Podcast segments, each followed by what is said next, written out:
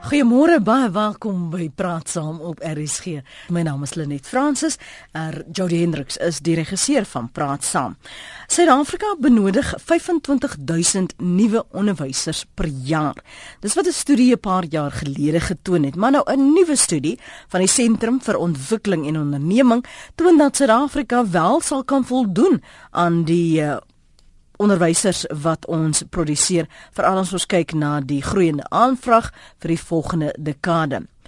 Beteken dit dus ons is op die regte pad om gekwalifiseerde onderwysers in die onderwysstelsel in te bring? Ons gas is professor Kobus Maree. Hy is opvoedkundige sielkundige en professor in die departement opvoedkundige sielkunde in die fakulteit opvoedkunde aan die Universiteit van Pretoria. Goeiemôre professor. Môre Lenet. Altyd so indrukwekkend hierdie lang titel van u. Dankie vir jou tyd vanoggend. Jy jy die sentrum vir ontwikkeling en ondernemings ehm um, se navorsing onder oë gehad. Ek miskien ook vir ons luisteraars sê ons het wel die navorsingsleier genooi om om saam te praat, maar die persoon was nie vanoggend beskikbaar nie. En nou uh, gesels ons met professor Marie daaroor. Jou opinie van die verslag van die sentrum vir ontwikkeling en onderneming professor?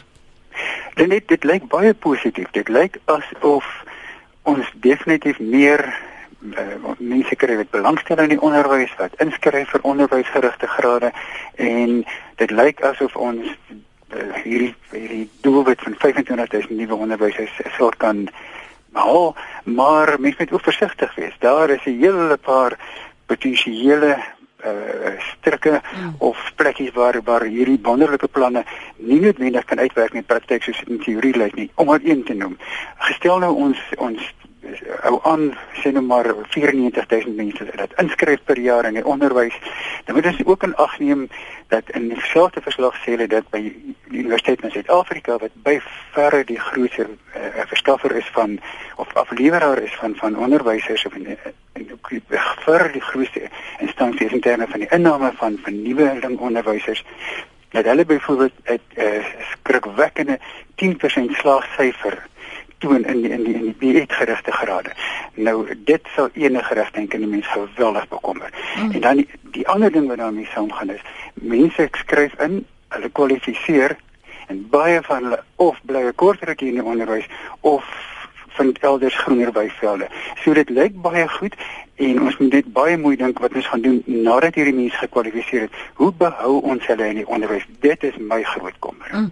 Ek ek mag gou aan 'n kant aantekening van dit hoe behou ons hulle en dan wil ek teruggaan na die uh, navorsing wat destyds gesê het ons het 'n behoefte van 25000 ehm um, nuwe onderwysers per jaar. Dis nie asof ons nie hierdie goed al die afgelope paar jaar um, geweet het nie professor. Waarom het ons dan nou nie meer werk gemaak om onderwyskolleges en die gehalte van die die tipe onderwyser wat dit destyds geproduseer het om werk daarvan te maak nie en en en mense in te neem en op te lei nie. Veral as ons weet dis die behoefte.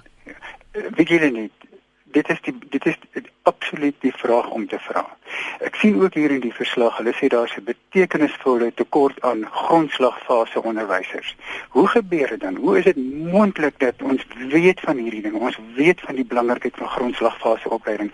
Dat ons wraggie wraggies nog hierdie jaar 2015 sit met 'n kommerwekkende verskynsel dat daar 'n groot tekort is aan hierdie mense. Dit dit, dit gaan net se verstand te bowe. Die ander ding wat ek hier wil uitlig uit die verslag wat ons regtig van kennis moet neem, dit is eintlik skrikwekkend. Slegs 13% van die persone wat grade behaal, ja. se moedertaal is iets anders as Afrikaans en Engels. Dit in 'n land waar 83% van die leerders se moedertaal juis Afrika tale is dit is dit is 'n skrikwekkende statistiek en ons sal hieraan moet aandag gee. Die regering praat van die van die van die ehm um, inbring van Afrika taal, Afrika taal onderrig ensovoorts ensovoorts. Mm, mm. Uh, ek dink hierdie mooi planne moet baie baie mooi gaan herbedink word. Veral omdat ons mos nou juis in hierdie jaar begin om op 'n grondslagfase 'n derde taal aan kinders bloot te stel dis presies vir ons laas jaar die gesprekke gehad het en en hierdie sake uitgewys het en nou wys die statistiek vir ons dat ons op 'n ramp afsteek. Kyk, dit kan net nie. Ek nie die statistiek sê vir ons dis 'n onmoontlikheid. So met ander woorde dit lyk weer eens asof een deel van die van die onderwysdepartement 'n wonderlike planne maak terwyl daar in ander kamers sit dan mense en maak ander planne. Mm. En die en die twee praat nie met mekaar nie. Dit is regtig jammer. En dis waaroor ons vanoggend wil gesels. Ons wil bly wees oor die feit dat ons ten minste genoeg onderwysers gaan uh, produseer. Dit beteken egter nie dat dit op alle vlakke genoeg onderwysers gaan wees nie. Dis die uitdagings wat ons in die gesig staar. Ek wil met jou hoor vanoggend, uh, is jy positief oor die gehalte, die gekwalifiseerde onderwysers wat ons onderwysstelsel inbring? Uh, uh, praat saam op 0891104553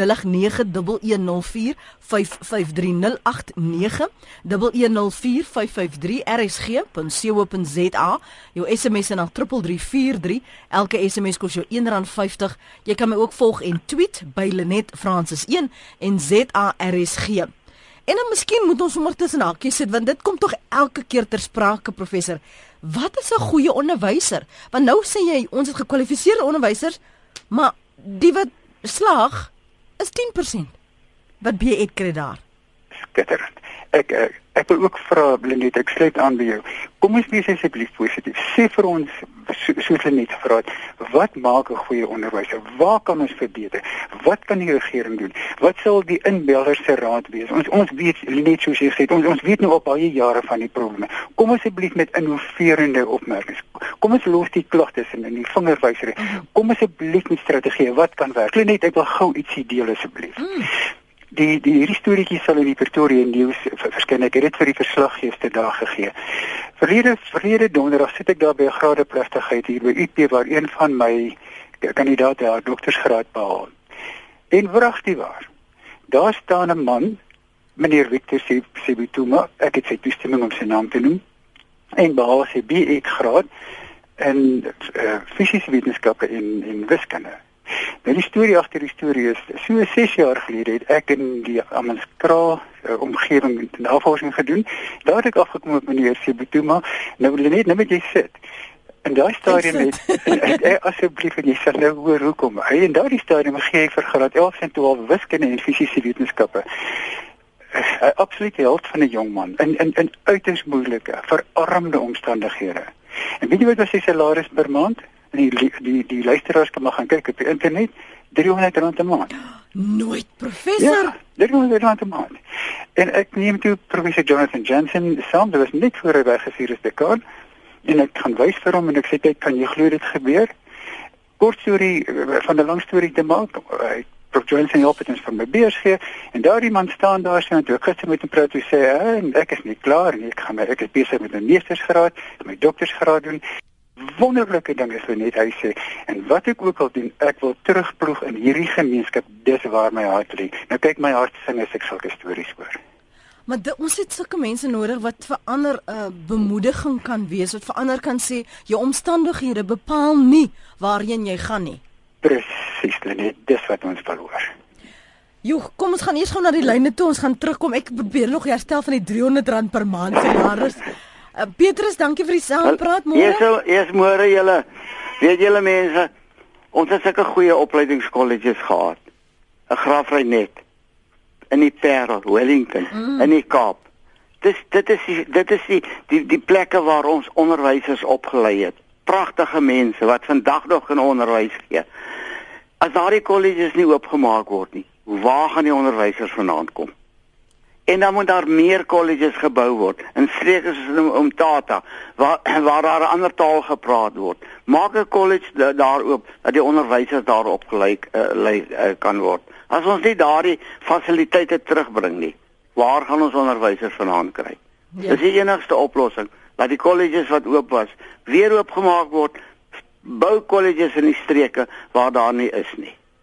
Dankie. Dankie. Petrus se mening daardie. Um hier praat onder uh, van uh, ons ek weet nie of dit 'n oud onderwyser is nie. Ons is nie seker nie, maar kom ons lees. Die probleem met onderwysers toelaat om te onderrig hou op om hulle toe te gooi. Hmm. Uh, met romslomp papierwerk en wat deur die admin personeel gedoen kan word. Uh, ander en sê daar is niks verkeerd met ons onderwysers en gehalte nie. Die fout lê by die kinders se gedrag. Ehm um, dit is 'n ander mening daardie.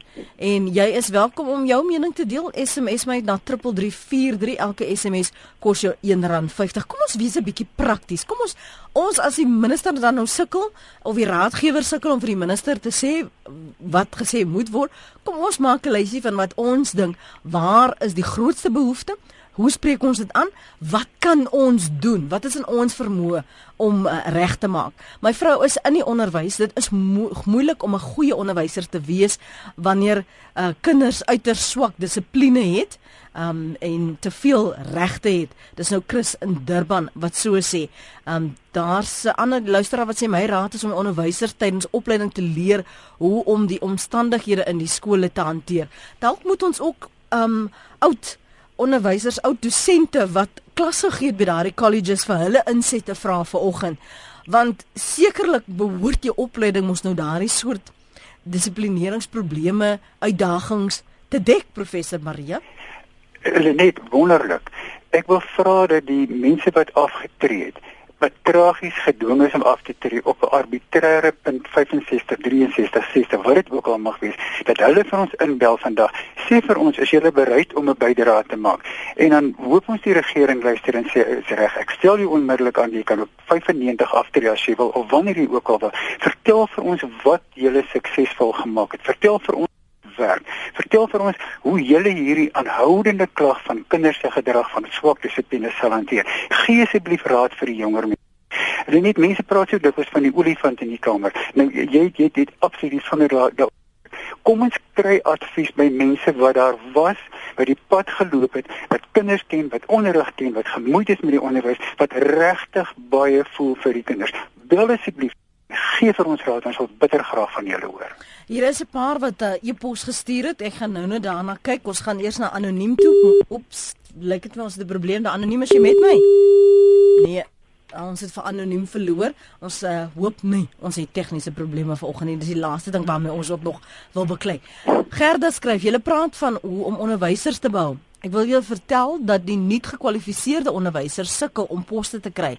Uh, my dogter het aan die einde van verlede jaar as 'n hoër 'n skoolonderwyseres gekwalifiseer met 'n beurs. Volgens die onderwysdepartement sou sy dus voorkry kry vir 'n pos.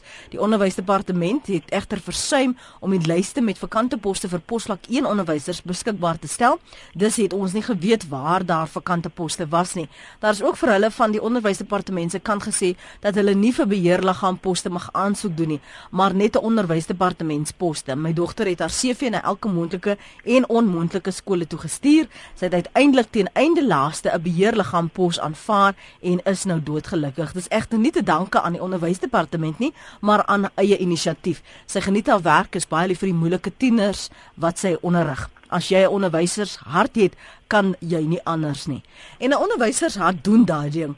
Um, of hulle nou na die tafel kom of nie, ek sal vir my gaan werk soek en ek sal gaan werk kry want ek wil klas gee.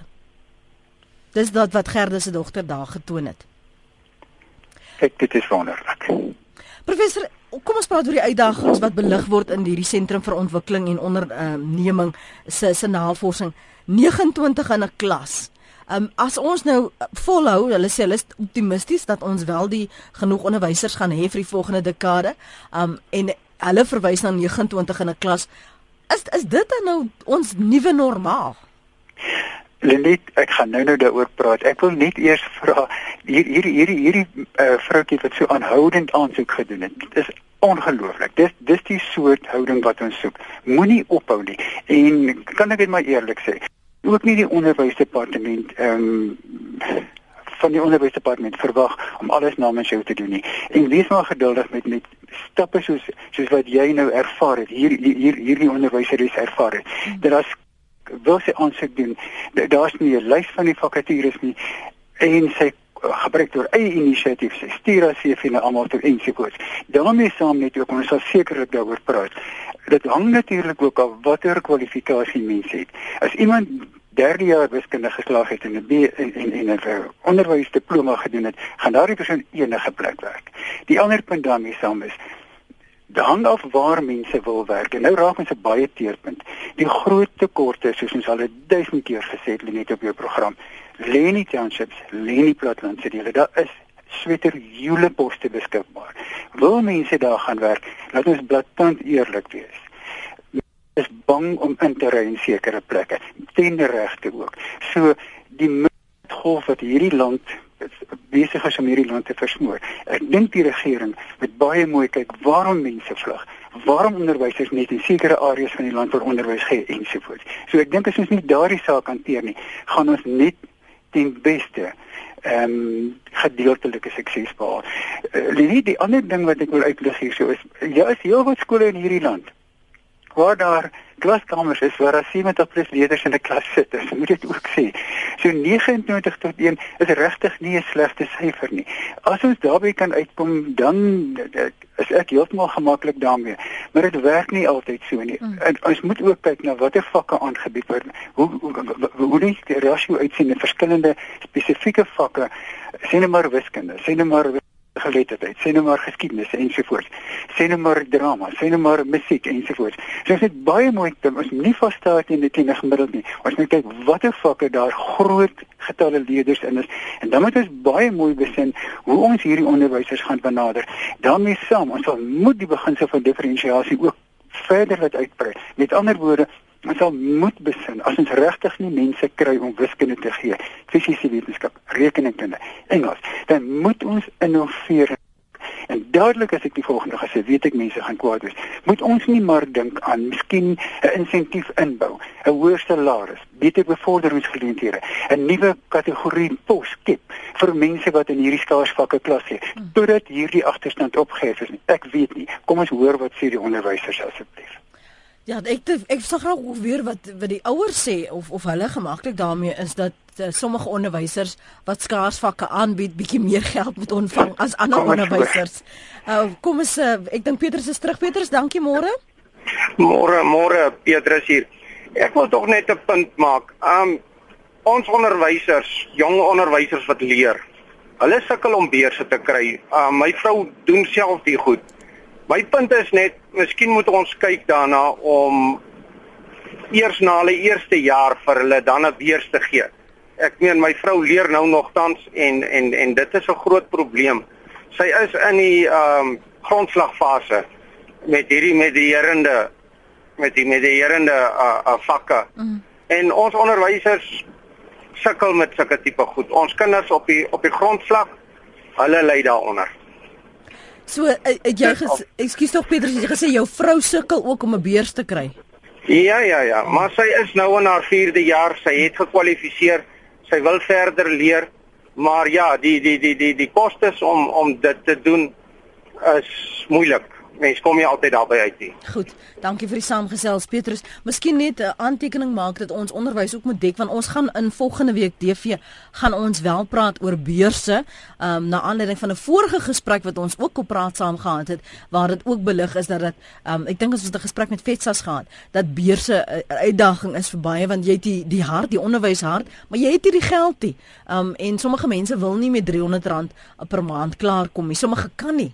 Ehm um, want dis dis amper soos die een van die toelaas so min is dit. Ehm um, die rede vir vir die 13% kyk in die skole na wie die top 10 presteerders in elke klas is en wat die gemiddelde prestasie van elke klas is. Hoekom word nie bekend gemaak in die persie? Dit sal kinders motiveer, Johan van Rensburg. Uh, luister, ons het gesê ons weet dat daar 'n behoefte is aan onderwyskolleges. Ehm um, baie van julle beklemtoon dit weer. Ons weet dit. Ons wil vandag 'n bietjie weier kyk. Ons wil kyk na goed, hierdie is die behoeftes Dit is wat ons nodig het om die vraag en die aanbod te laat balanseer.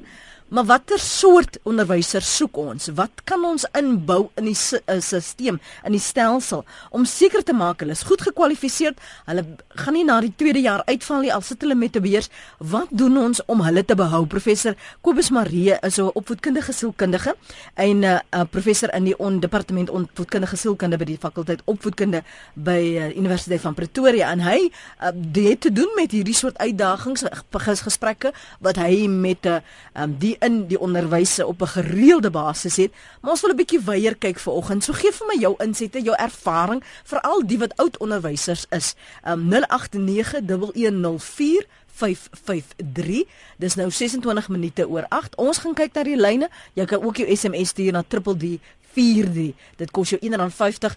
Onderwysdepartement sloer om aanstellings te maak, um, sê een van die luisteraars op ons SMS lyn. Kom ons gaan gou Kaap toe, anoniem wat saam praat. Môre? Goeiemôre. Ja. Uh, ek is van die Ooskaap. O, Ooskaap, vir my. Uh ek is anoniem. Uh my dogter het 4 jaar in in Wellington gestudeer. Mm. En hulle hulle praat so baie van die 25000 onderwysers per jaar wat hulle nodig het om te kwalifiseer. Maar die handjievol wat saam met haar gestudeer het, die helfte van hulle het nie eens poste gekry nie. En sy moes nou 'n beheerliggaam pos aanvaar om 'n pos te kry, anders het sy nie werk gekry nie. En sy sy sy sy is 'n uh, gee onderwys in die Weskaap.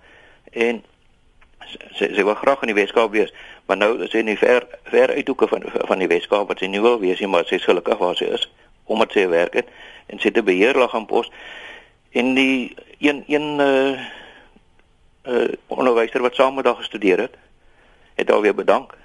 En nou word daai beheerliggaam pos se poste uh vakke net onder ander onderwysers verdeel sonder ekstra geld.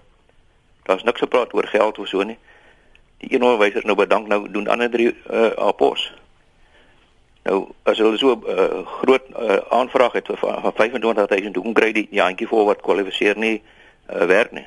Ja, ek dink dit sin speel op dieselfde ding wat professor vroeër vanoggend gesê het, dit lyk vir my die selfs binne die departement van onderwys en op die verskillende hoër onderwys en basiese onderrig meer werk mense in silo's en daar's nie 'n weldeurdagte plan van ons begin hier op die grondslagfase dan bou ons dit verder dan vat ons dit verder in so ontwikkel ons self die onderwysers nie Ja, ja, en en, en dis nie net in die onderwys nie, dis oral so. mm.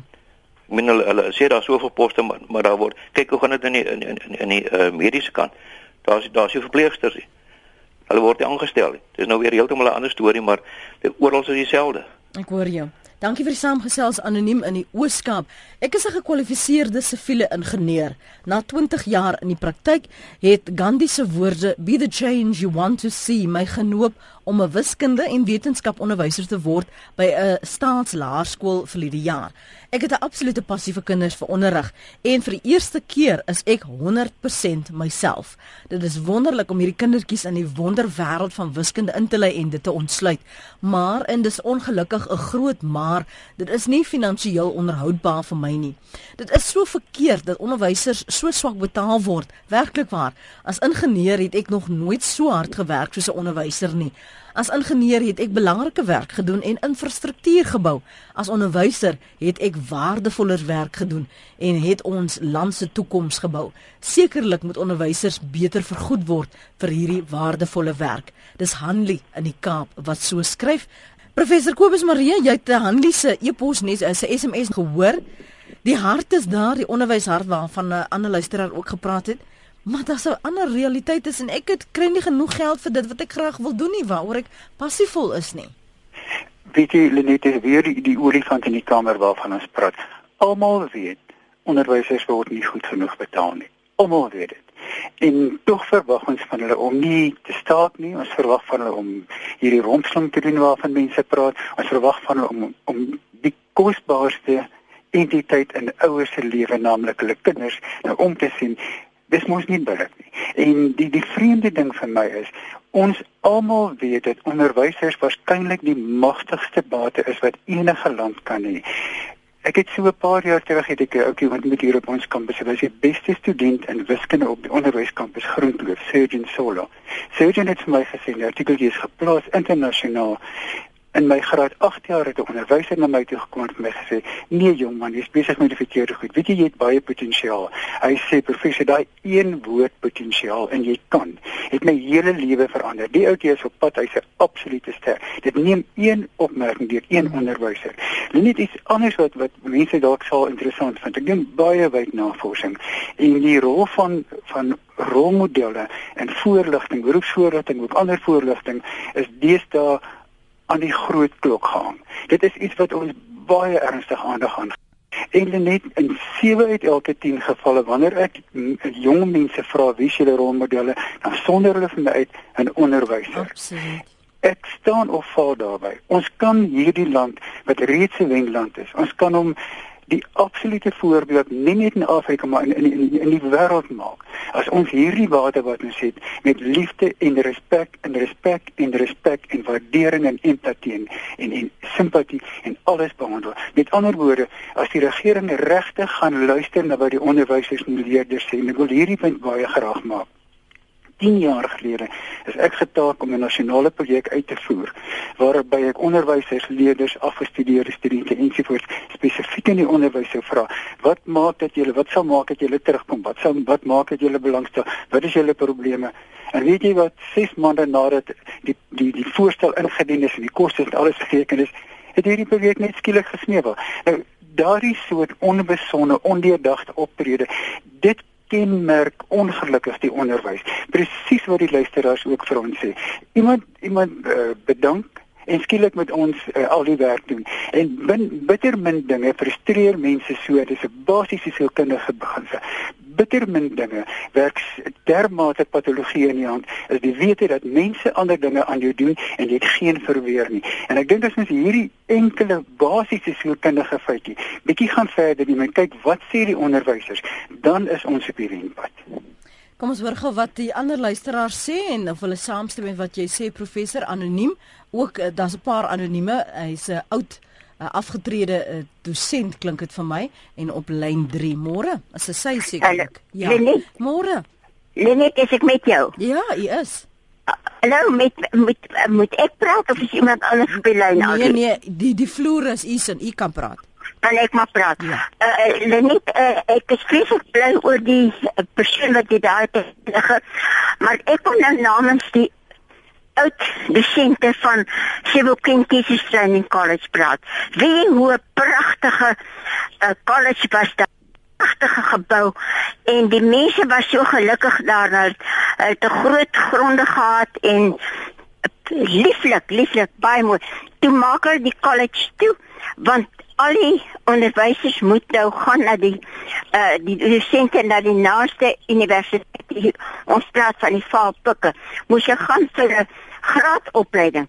En die meeste van hulle moes toe eers wag voordat hulle kan die jaar begin saam met die dosent. Dit hulle in tydelike administratiewe poste gesit en hulle is gebore onderwysers. Hulle wou hulle wou klas gee sodat hulle kan onderwysers oplei na skole toe. Nou sê ek, hoekom maak hulle nie weet iemand anders het daaroor gepraat. Hoekom maak hulle daai colleges wat hulle toegemaak het weer oop nie? En laat van die oud dosente wat tog weer graag wil terugwees in 'n pos waar mense opbly wat geroepe is dan nie sê. Wat voel hulle dan nie? Bijvoorbeeld, professor Elder, ek sê toch niet wat want sy was ook by daai college professor gewees in die kind. Hulle nou sy baie graag wou sien dat daai college weer gemaak word. Dit is bydra ek met die, my hele hart gaan die vaaldriehoek en baie van die onderwysers saamstem met my daai college het 'n groot doel in hier in die vaaldriehoek. Baie dankie dat ek die geleentheid gehad het. Baie dankie. Gaan julle goed. Gaan u wel ook. Ehm um, ongelukkig probeer en daar 'n swak lyn, maar ons het die die essensie daar wel gehoor. Anoniem, môre? Môre. Jy's in Noordwes. Ja. Want uh, baie van die jong kinders doen dit nou deesdae dat hulle skole toe gaan en dan betaal die skool vir hulle uh vir hulle beurs basies en dan moet hulle dit maar net terugwerk. Mhm. Mm Ehm um, ja, en uh my vrou sy sy gee tans by haar by 'n Engelse Engelse laerskool waar die meerderheid nou uh, swart leerders is en sy sê as hulle so sport doen teen teen al die wit wit skole, jy weet die, die tradisionele Afrikaanse wit skole. Die kinders is nie gemanierd nie, hulle is hulle is uh, weet daar's rassistiese opmerkings. Sy sê sy sal nooit by 'n wit skool gaan skool hou nie. Goed. Anoniem, dankie vir jou bydrae Noordwes. Ehm um, professor, kom ons kom terug na die gesprek en die navorsing wat gedoen is deur die Sentrum vir Ontwikkeling en Onderneming.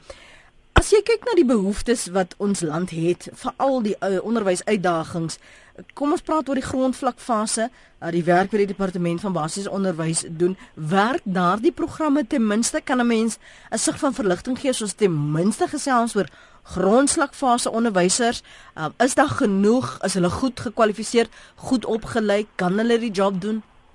Ja, net ek dink nie ons kan enige vinger wys na die opleidingsinstansies self nie. Ek dink ons moet maar dit op die op die uh, op die, die agtergrond sien. Die opleiding, ek sit my reputasie daarop by universiteite dwars oor die land is uitstekend. Ek dink net die probleem soos ons net nou gesê het, 'n geweldige tekort aan grondslagfase onderwysers en nog eens hierdie vreemde verskynsel amper soos 'n spook wat wat dwars deur alles uh, uh, ons bang maak is. Die die die vreemde verskynsel soos jy sê dat mense in silo's werk die die funksiele sake beurse en mense beweer waarskynlik soos jy verslag aan dit dat daar daar omtrent 'n biljoen rand 900 miljoen reeds gegee word in terme van funksiele sake beurse. Dit is geweldig baie geld wat beskikbaar is die beplanning behoort so te wees dat daar 'n bepaalde aantal gereserveer word vir grondslagfase. En indien dit nie bekom word nie die die gevoel word nie dan behoort daar na die veld toe gegaan word en mense gesoek te word. Hulle net die die kwessie van die beroepsvoorligting weet jy my, my hart breek sommer. Ek interessante ding professor uh, Kroonbolts wat een van die leidende figure van alle tye is in beroepsvoorligting. Het nou so 'n paar maande terug 'n artikel geskryf en hy sê toe op hierdie ouderdom, ek dink is by die 80, sê hy het ek nou besef dat beroepsvoorligting nie net ten doel het om mense te verduidelik watter beroepe hulle kan kies. Hy sê nee, die belangrikste doel is om vir mense te sê gaan kyk wat jy in die beroep kry. En die ingenieur wat ons gepraat het, my hart jubel toe ek hoor dat, dat hy werklik wil werk in die onderwys ensovoorts. Dikwels kry ons hier anekdoties in koerante die geval van mense wat skryf en sê ek het nie geweet waar die onderwys is en eers toe ek daar aankom, toe sien ek wat gebeur. Ek wil hê ons moet ons beroepsvoorligting op skool sodanig uh, maak dat ons vir elke leerder in graad 12 en ek bedoel elke leerder die opsie gee om goeie beroepsvoorligting te, te kry om ook vir mense te sê dis vir die onderwys by ons en dan moet die onderwysdepartement vir ons help en vir ons sê dis die voordele wat jy kan verwag dis die bevordering dis hoe ons nou jou gaan omsien. Net as ons daardie daardie faktor in plek kry dan dink ek het ons weer eens 'n wenresep maar dan moet die onderwysdepartement uh, sy geld sit waar sy mond is. Dan moet ons vir onder, vir, vir onderwysers wat sê ek wil 'n wiskunde So dan moet ons kan sê jy sal hierdie hierdie geleenthede kry. Jy sal nie met sukkel om 'n pos te kry nie. Jy sal nie met rompslomp belaai word nie. Ja. Want anders gaan ons weer hierdie verskynsel kry. Mense kom met met met sterre in hulle oë en en en en, en maanskyn en, en rondom hulle kop. Kom hulle by die onderwys aan. Hulle kom agter maar dit is regtig nie so so veel as wat ek vir kinders voel, so veel as wat ek vir vir onderwys voel ek sien nie kom ons vir hierdie swak salarisse ensovoorts nie en weer eens net net een opmerking nog. Kom ons hoor wat mense sê. Kom ons hoor wat die leerders sê. Kom ons hoor wat die onderwysers sê en dan werk ons op op op, op, op soliede navorsingsresultate en dan bou ons daarop voort. Fred in Belito dink ek. Fred, môre? Goeiemôre net in jou gas. Ja, dis 'n belangrike onderwerp hierdie vir die toekoms. Ek dink maar in terme van vergoeding. Jy kan nie dink dat 'n onderwyser wat in 'n 'n stedelike gebied waar al die fasiliteite om hom is dieselfde salaris moet kry is een wat daar in Zululand in die ver afgeleë tradisionele gebiede sê byvoorbeeld wiskunde en wetenskap kry 'n gee uh dieselfde salaris moet kry nie. Hy moet 'n ongemaklikheidstoelaag kry want hy daar's nie huise nie, daar's nie fasiliteite nie. Daar's nie rekenaars nie, dis ander situasies daar. En dan ook die geval van dat daar soveel skoolverlaters is. As jy kyk na die syfer en getal wat skool begin en aan die einde van die dag skool voltooi, hoe maak jy 'n begroting op hoeveel onderwysers jy aanstel? En dan is daar ook die geval van laat die onderwyser wat aftree, laat hy 'n voorlopige verslag voltooi dat hy die probleme identifiseer wat hy op sy pad ervaar het en dit vir die onderwysdepartement gee om komende probleme te voorkom. Want hy het die pad geloop en dan wil ek ook net afsluit. As jy kyk na die gebrek aan dissipline van veral senior kinders en die respek wat hulle toon vir onderwyseresse veral. Ek het al met soveel dames gepraat wat vir my gesê het hulle kan nie wag om die dag af te tree nie want hulle het nie meer beheer in die klas nie. Daar is nie dissipline nie. Nie uh, die die, die kinders sê vir hulle wat om te doen. Hulle is nie meer in beheer nie. Al hierdie probleme dra by. En dan wil ek net sê, ek sal graag wil weet hoe die staat kom op 25000 onderwysers. Waar volgens het hulle hierdie formule of bepaling gedoen? Is dit maar net weer 'n skoot in die donker soos wat hulle ook met die grondsake. Ehm um, Fred, kan ek jou sommer reg laat ek jou sommer gou vir jou antwoord daarop. Is is nie hulle nie. Ehm um, dit was 'n 2011 studie wat gewys het dat ons toe net 'n kwart van ons land se behoeftes uh, aan 25000 aan voldoen en hierdie is nou die jongste. So dis nie die regering wat sê ons het soveel soveel nou nie. Dis studies wat gewys het waar die tekorte is en op watter vlakke die tekorte is, hoor. Ek verstaan. Dankie Lenet. En ek dankie, dan ek verstaan maar dan is dit ook tyd om 'n aanpassing te maak. Oh, Baie dankie. Ek stem. Dankie daarvoor. Jack in die Vrystaat wat sê net 'n paar gedagtes. My ervaring was dat dosente die opdrag gee van byvoorbeeld maak met afvalmateriaal telkaarte en tellers vir jou klas van 46 kinders.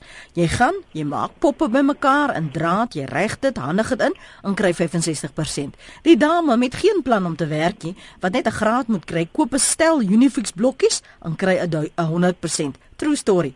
Ook ons het uit al die dosente net twee gehad wat elke jaar beurte gemaak het om terug te gaan skole toe vir 6 weke elk en dan hulle lesse so aan te pas dat dit relevant is tot wat wag dan oor vergoeding. Ek is deel van my fakulteit se top 10%, maar Al wil ek kan ek nie my gesin help versorg met R5000 nie. Nie terwyl ek 11 tot 13 ure per dag skoolgebonde is en my eie kinders afskeep nie. Ek leef vir leer, maar jy kan nie bloed uit 'n klip tap nie. Daar is ook belangrike uh belaglike, skus tog, voorskrifte wat behels byvoorbeeld 10 minute per dag vir skrif, maar ek het 40 kinders om te leer. Hoe doen ek dit? Uh vra die luisteraar. Dis 'n uh, e-pos wat uh, ek met julle deel dit dit is die werklikheid van baie van hierdie onderwysers en ons ons weet en ons verstaan die uitdagings en hoe maak ons dit beter hoe verbeter ons dit goed nou gee ons meer geld. Wat anders kan ons doen? Mike môre praat saam. Hi good morning. Uh, I've been in education 30 years. Mm -hmm. um in South Africa the every child has a right to an education. But the right of the other 40 children in the class the must always be greater than the one who doesn't want to be quiet when the teacher is explaining something, or who who um, the, the, the teacher doesn't have the right to throw that disruptive child out of the class and let the other 40 exercise their right. And the, the, the legal people, the magistrates and such like, should should actually take this into account. The simple maths of 40 people's rights. I'd like to also refer to kids being able to use toilets. You have a right to privacy, but you, the other 900 children who've got to use that toilet have got a right to a toilet that is in good condition, that they can go to the toilet without being molested. The uh, some magistrates said no, it's an invasion of privacy to have closed-circuit television in toilets so children can't go to toilets except during breaks, and then you've got to have a prefect there. So I think magistrates should actually have to go to school before they pass that's that's that sort of judgment. Goed. Mike, dankie vir die saamgesels. Mike wat sy ervaring deel. Marissa skryf hierso. Dankie vir die gesprek vanoggend. Ek wil net sê dat eerstens het ek baie respek vir enige onderwyser vandag. Dis glad nie 'n maklike werk nie. Wat my net ontstel is onderwysers wat aanhou kla oor swak salarisse. Ek ken 'n hele paar onderwysers en kan jou sê dat hulle minimum salaris byna R10000 per maand is. Dit sluit nie medies pensioen of huissubsidie in nie. Dis vir my ongelukkig om te dink dat 'n persoon met geen ondervinding behalwe hulle graad meer wil verdien vir 'n pos en dan met 4 vakansies per jaar. Ek dink hulle moet minder kla en eerder aandag gee aan die kinders in die klas. Met sulke negatiewe kommentaar spoor ons niemand aan om die beroep te oorweeg nie. In die verlede het ouers maar vir kind aangemoedig gaan swat onderwyse onderwys of word 'n predikant want dan was nie eintlik veel keuses nie. Is die passie nog daar vir om om onderwys te gaan swat gegee hierdie uitdagings professor? Net kan ek net terugkeer na daardie mm. afgetrede eh, persoon wat gebel het. Hy het goud in ons middag gelos. Hy wat vra vir vir 'n uh, uittree onderhoud deur elke onderwyser. Ek ek wil hom uitdaag om om sy doktorsgraad oor hierdie onderwerp te doen en dit vir die onderwysdepartement te gee. Net dis suiwer goud vir ons vertel wat plan werk. Mense wat die hele pad gestap het, ons sal nie meer waardevolle inligting kry as dit nie. Ook het hy gepraat van respek vir vroue ensovoorts nie. Al die inbellers praat van respek ensovoorts. Nou, daar was in oor die afgelope naweek 'n verslag hier in die koerant van 'n meisie wat op pad huis toe 1 uur die oggend deur 'n 17-jarige brutaal aangerand is. En toe sê sy het teruggekap in die sin dat sy op Facebook ensovoorts begin het en geskryf het en sê ek is nie 'n slagoffer nie. Ek is jou kan jou vrou wees, jou suster, jou ma, jou vriendin. Jy het dit nie net aan my gedoen, jy het dit almal gedoen. En ons moet hierdie boodskap aan ons leerders baie duidelik deurgee, die boodskap van respek. Die die kwessie van dissipline. Net ek het al soveel kere gepleit, bring basiese emosionele sosiale intelligensie opleiding in ons skole. Lei onderwysers basies op 'n week onder 'n werkswinkel vir vir 'n week lank of 'n paar dae lank leer mense leer hulle hoe om die leiers in die skole te betrek. Lenie, ons kan nie sukses behaal in dissipline as ons nie die leerders hierby betrek. Dis 'n basiese beginsel wat internasionaal oral aanvaar is. En ons kan wel sukses behaal as ons die leerders betrek hierby want 90% 95% van ons leerders wil studeer, wil leer, wil dissipline hê in die klaskamer. Dit is oor en oor al getoets. Ons hoef nie TV's en toilette te sit nie. Dis simptoombehandeling. Dit gaan niks in die groot probleem laat nie. Ek wil ook 'n kwessie van respek ensovoorts. Die die, die inbeller wat nou gesê het van afbreekendheid ensovoorts onderwysers moet hulle werk doen. Ek dink nie dis dis dis wel deurdagte opmerkings nie. Ek dink ouers kan ook ook onder andere dit wat hulle sê van onderwysers by die huis. Byname nie herhalend praat afbreekend mm. aftakelend. Dit dien geen doel nie. Dit takel af. Dit rig net skade aan. So weet julle net ek wil ook vir ouers vra vandag gaan dink so 'n klein bietjie asseblief hieroor na en volgende keer as jy as jou kind negatief van onderwyser praat is dit miskien nodig vir 'n korrektiewe optrede? Ja, want waar word hulle daaraan blootgestel dat hulle dink dis oukei okay om in jou geselskap self so 'n kommentaar te maak. Um, my kind bly in Denemarke, daar moet elke kind na skool gaan werk en enige beroep voor hulle dit kan gaan swat. Tipe van uh, appie as kind dan sien wat dit behels begin hy studeer. Hulle hoef nie groot salaris te verdien nie, maar net 'n reistoelaag. Ma en pa kan maar nog 1 jaar opoffer en daardie jaar kan kind homself bewys en kan dan beurs ontvang. Indien hy of sy haar kant gebring het, uh, dis Petro van Modimole sy SMS daardie. Die verslag van um, die sentrum vir ontwikkeling en onderneming sê ons is veilig vir die volgende dekade. Ehm um, maar wat moet ons doen kortliks professor om te verseker dat ons nie weer gaan agterraak nie? Ek dink die die laaste deel van die verslag lê net wonderlike opmerking van jou sê alles. Ons moet doodseker maak dat ons amptelike database korrekte uh, inligting bevat, omvattende en inligting inligting wat sistematies ingesamel is. En dan moet ons baie seker maak dat daar hulle gebruik die Engelse woord en ek wil dit graag gebruik dat daar nie 'n mismatch is nie. Dat daar nie 'n ontoepaslike verdeling in terme van wie skryf in vir wat. Ons on, ons wil nie hê dat daar in een sê nou maar in die in, in die intermediêre fase 'n uh, uh, ooraanbod is van van van derduisende onderwysers in die grondslagfase is daar 'n skrynende tekort nie. Met ander woorde beplanning beplanning beplanning beplanning op alle vlakke. En asseblief ek wil weer die woord hier al kom ons op om 'n silo's te werk. Kom ons ry ry uit na mekaar en alle alle fasette van die onderwysdepartement alle departemente, subdepartemente werk saam en sê vir mekaar waar die tekorte is, waar probleme is ensovoorts. Met ander woorde, ons werk nie in silo's, ons netwerk asseblief en sê vir mekaar hoe ons saam kan werk om die uitdaging te hanteer. Net dit net ek is baie positief. Dit is duidelike verbetering. Daar's groot uitdagings nog, maar ons is besig om te be beweeg in 'n rigting dat daar tog gewerk word aan oplossings. Net 'n laaste opmerking. Die korporatiewe sektor die die die setas ensovoorts. Daar's biljoene en die triljoene rande. As onder as daar leerders is wat onderwys wil studeer en nie regtig die geld het nie, wat ook nie 'n weers kan kry nie, dan moet daardie entiteite nou wragtig waar ook daarom na die partytjie toe kom en vir ons help en sê ek bied aan om hierdie leerders op te lê. Ek bied aan om addisioneel tot tot tot um, die beurse wat jy reeds kry vir jou geld te gee om 'n ander behoeftes te voorsien. Want ek klaste wat ek deurgaans by studente kry wat my sê hulle kom nie uit met hulle onderwysbeurse nie. Dit behoort nie so te wees nie. Leer as behoort mm. alles in ons vermoë te doen om dit vir hulle moontlik maak om te studeer.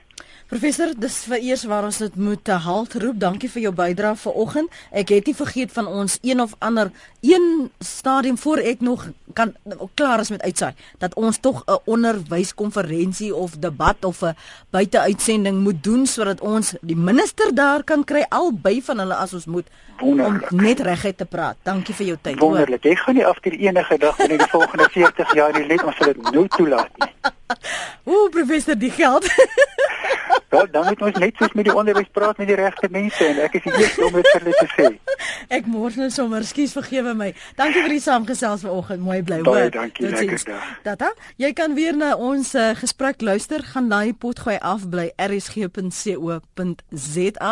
rsg.co.za vir oggend se praat saam en uh, as jy dan in kontak met my wil kom, kan jy ook vir my e-pos stuur. Al is dit ook nou om te kla. Um jy's welkom. Ek het 'n oop deur beleid.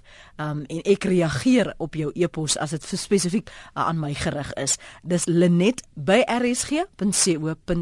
Dis L I N E T T E by rsg.co.za.